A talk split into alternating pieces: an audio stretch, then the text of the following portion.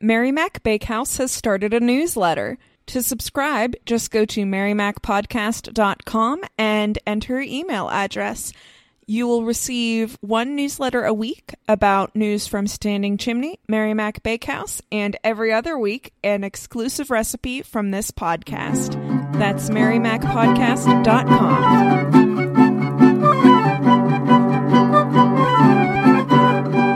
Hello and welcome to In the Kitchen with Mary Mac. Today, we're going to tell you about an Italian recipe that is great if you have a garden, because if you have a garden, then you got a ciambotta. Okay. Oh, we've been dying to say that all this time. Um, this is a recipe for a dish that is called ciambotta, which in Italian, it's kind of like a slang term or a regional term in Italian, and this dish comes from southern Italy. I believe it's very popular. I think everything, though, it always says when you're looking at something that it's popular in Calabria. It's a dish from southern Italy. I think they might put that on websites because it's fun to say Calabria. Calabria. It's also...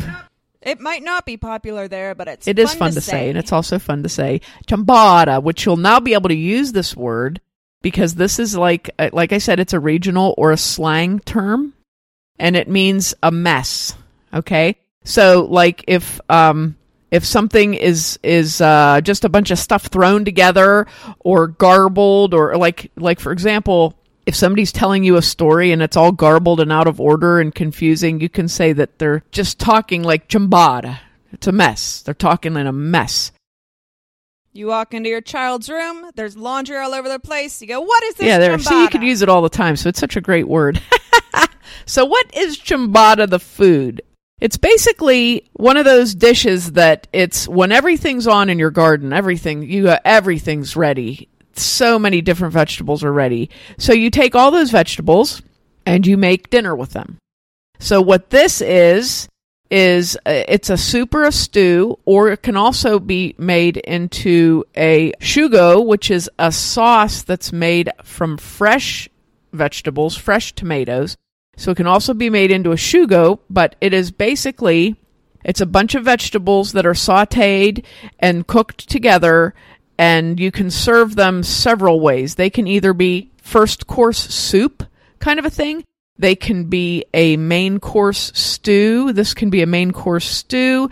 It's very common, I guess, to add um, seafood to this dish. So mussels or shrimp or something like that um, can be added to it. Meat can be added. Sausage is another common thing that's added to this dish. But you don't need that at all. It's just basically kind of like an Italian vegetable soup, but cooked more than, like if you made vegetable soup, you wouldn't cook it until it was totally, everything was soft. Okay, so you don't do that. I guess this is a thing that it's compared to a lot of times is like, sort of like a ratatouille, to where it has eggplant, you know, I guess um, that's what Anna was asking me, what is the thing? What is the thing of this recipe?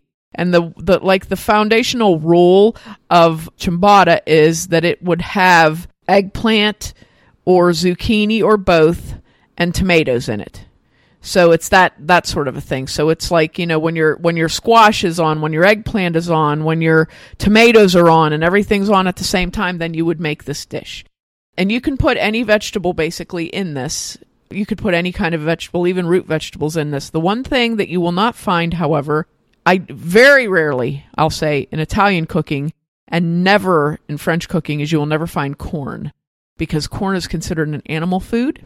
So you would very rarely find that that, that vegetable in an Italian, or especially French. French won't use it. But in Italian food, you don't find that. So what I did, the ciambotta that I made was made with what I had on hand. And that's what's really nice about it, too, is you make it with what you have on hand or what you got at the farmer's market, you know, something like that. All fresh vegetables. The only thing that was not a fresh vegetable in my ciambotta was I used one small can of tomato paste. So this is how you make it. It's very simple to make. It takes about probably altogether maybe an hour and a half to two hours, start to finish. That's vegetable prep and everything. But once you get it going, then you just let it simmer and it goes pretty fast. So you can also, uh, one of the things that once you have this made, sometimes potatoes are put in it to make it a little bit heartier. And that's the thing. Sometimes pasta is put into it. So it's like a stew with pasta in it. So it'd be like real thick, or what you might call a pasta dish normally, you know. I had it with potato gnocchi. So I cooked the gnocchi and then, um, and I tossed it in olive oil, and then we put that in a, in the bottom of the bowl, and then topped it with the ciambotta, and it was very good. It's very good like that. And it's all, so it's all vegetables. So really, this is a vegan dish because there's nothing in it but vegetables, but you could put cheese on it. Often people cook it with a cheese rind in it, or they put Romano cheese or Parmesan, yuck, cheese, but Romano. I did put some Romano on ours when it was done cooking, but you don't need to do that. So this can be like an all vegetable meal with a pasta or something like that. And it's really good and very filling and hearty. So here we go. How do you make it? First of all, you need a really big skillet or a Dutch oven, stovetop Dutch oven. And what you're going to do is you're going to take about two tablespoons of olive oil and saute one whole onion chopped, and two to three cloves of garlic minced. Put that in and start to saute it. And then you can get your next three items that are going in ready. You're going to have an eggplant, not a real big eggplant. I would say like, I don't know, maybe like a, about a average size eggplant, not one of those giant, giant eggplants. Um, so peel that and cube it, throw that in the skillet. Take your zucchini, leave the skin on your zucchini, cube that, throw it in the skillet. Your yellow squash, cut it down the middle and take the seeds out of it. Cube that and throw it in. And stir those around and get them going. You might have to add a little more olive oil. I added a little more a couple times when I thought it was looking a little bit like... The, the big problem is eggplant is like a sponge, so it sucks it all in, you know. So once you start cooking that, it'll suck it all up. But it does break down later on, so it kind of gives it back. But while you're trying to saute things, you might need more olive oil in your pan. And if you don't have if you don't have squash or you don't have eggplant, it's okay to just leave one of those out. Yeah, right. You have. Right. Yes. This is just how I made it. This is also one of those recipes where everybody makes it their own way with what they like. So, like I said, the basics of it is it usually always has zucchini, eggplant, and tomato. So, if you didn't have an eggplant or you didn't have a zucchini, one or the other, that's fine. You know, but that's kind of the basics. But these are all the things I just happened to have in my kitchen when I made it. So you get all that going. Now you need two to three normal size bell peppers, or a whopper size one like I had that was, it was enormous. Clean that and cut that up into like half inch squares. Throw that in and cook it. Get, get it going. You want everything to get heated up. Now you need five or six large tomatoes, or twelve small tomatoes, or like Roma tomatoes, twelve Roma tomatoes.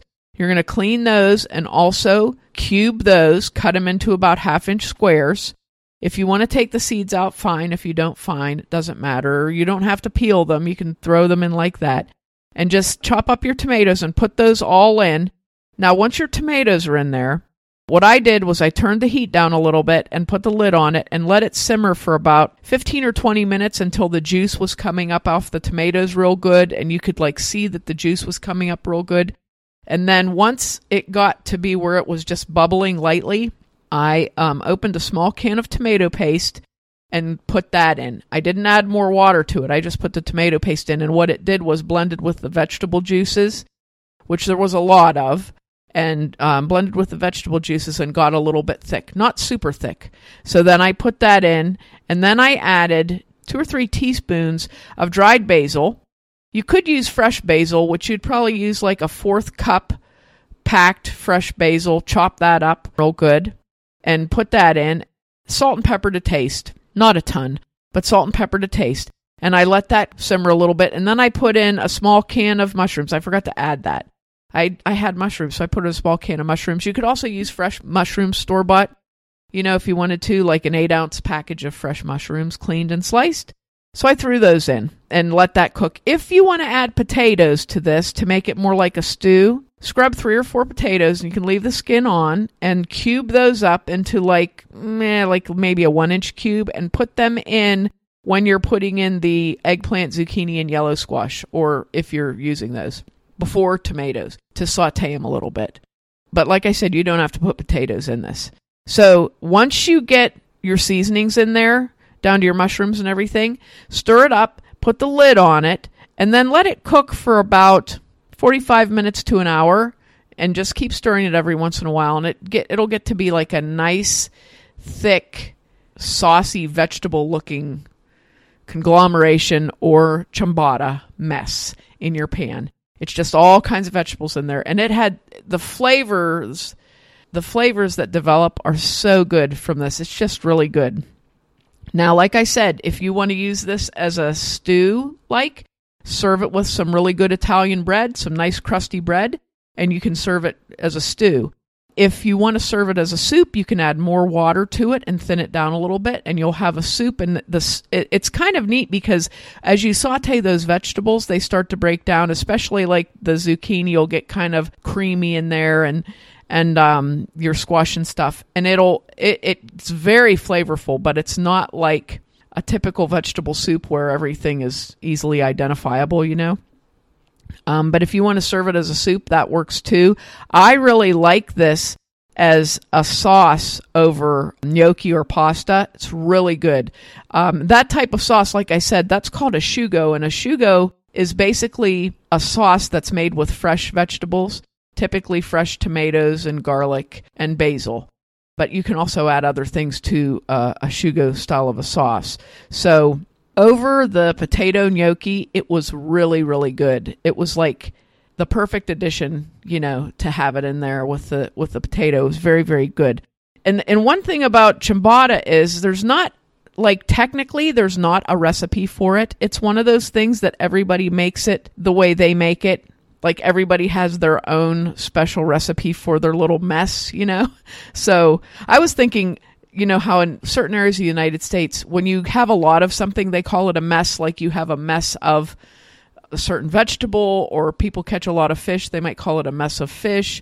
So when they have a lot of something, they might refer to that as a mess. And I thought that could be where that comes from too. When you have, you know, you might hear that in the South that somebody has a whole mess of whatever, you know. I can remember my grandma saying stuff like that. Go pick a mess of green beans and I'll make them for supper, you know, stuff like that. So, so, but like I said, this isn't, this isn't one of those things that has a recipe, really. It's basically, it's basically, I don't know if it's even a, it's kind of like a technique, or it's, it's just an opportunity to make a really vegetable intensive dish. And that makes such a flavorful sauce, you know, because you have all those flavors blended in, but yet the vegetables are still there, you know, you see them.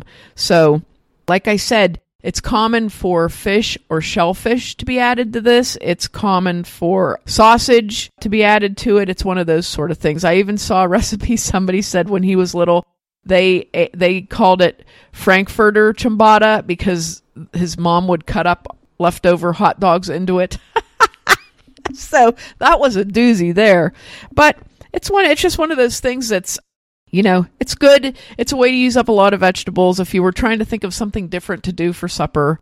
And uh, really, you could serve this over pasta. You could serve it over rice. You could serve it, you know, anyway, there's a lot of ways to serve it. Great leftover. Excellent leftover. As you know, I love a good leftover. And it's uh, it's very tasty. So if you have a garden and everything's just about coming to an end and you have all this stuff left over that you're tired of eating in different ways, try this way, because that's kind of where I was at when I made it, and it was really good. So I hope you give it a try. And make sure to check us out online on Facebook and Instagram at Mary Mac Bakehouse, on Twitter at Mary Mac Podcast and Mobile Mary Mac, and on our website, mary mac podcast dot com. And at Standing Chimney, the first Saturday of every month. Thanks a lot for listening if you did, and if you didn't, too bad for you.